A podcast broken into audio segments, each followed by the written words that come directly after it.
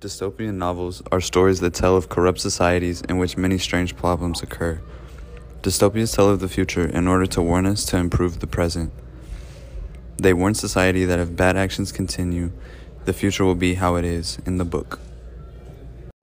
To begin, the nuclear tourist starts us off by telling of a tour guide going through a site where a nuclear explosion formerly occurred.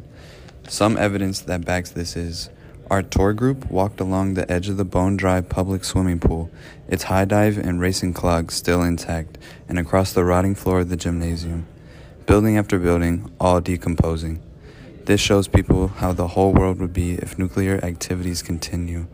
It warns society that these actions were wrong. The next story, Fahrenheit 451, is a story where a society burns any books that may be offensive. So, basically, they burn any book they find. The nation is in a war with many other nations, and throughout the story, the population doesn't seem to be overly concerned with our safety. Now for the evidence. The woman's hand twitched on the single matchstick. The fumes of kerosene bloomed up about her. This shows that when society begins to, to go so far as burning books, things only go downhill. The author wrote this because he felt that if we didn't change, our future could be similar to this. The passage, There Will Come a Soft Rain, is a great example of a dystopian future. It explains what the world would be like if a nuclear war were to take place in the perspective of a house. There Will Come Soft Rains is a science fiction short story by author Ray Bradbury, written as a chronicle about a lone house that stands intact in a California city that is otherwise obliterated by a nuclear bomb and then is destroyed by a fire caused by a windstorm. This is a sentence of this is a sentence from the story.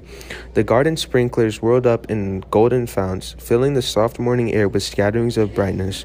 The water pelted window panes running down the charred west side where the house had been burned evenly free of its white paint.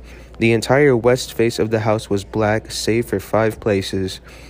This piece of evidence explains how the nuclear bomb messed up this house and maybe just all of the houses in this dystopian future. The story Divergent is another great example of a dystopian future.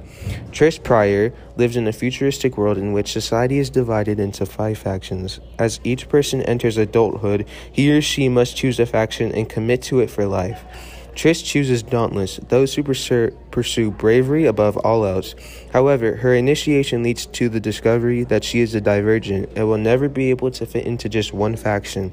Warned that she must conceal her status, Trish uncovers a looming war which threatens everyone she loves. I, I think that evidence that supports this is a dystopian future is the fact that it's split up into five factions and the fact that it's split up into five factions shows this dysto- how this dystopian future is different from the real world. I'm sure you all now get the idea of a dystopian future, but let's go over one more example a story called Delirium. We're only going to go over chapter one though.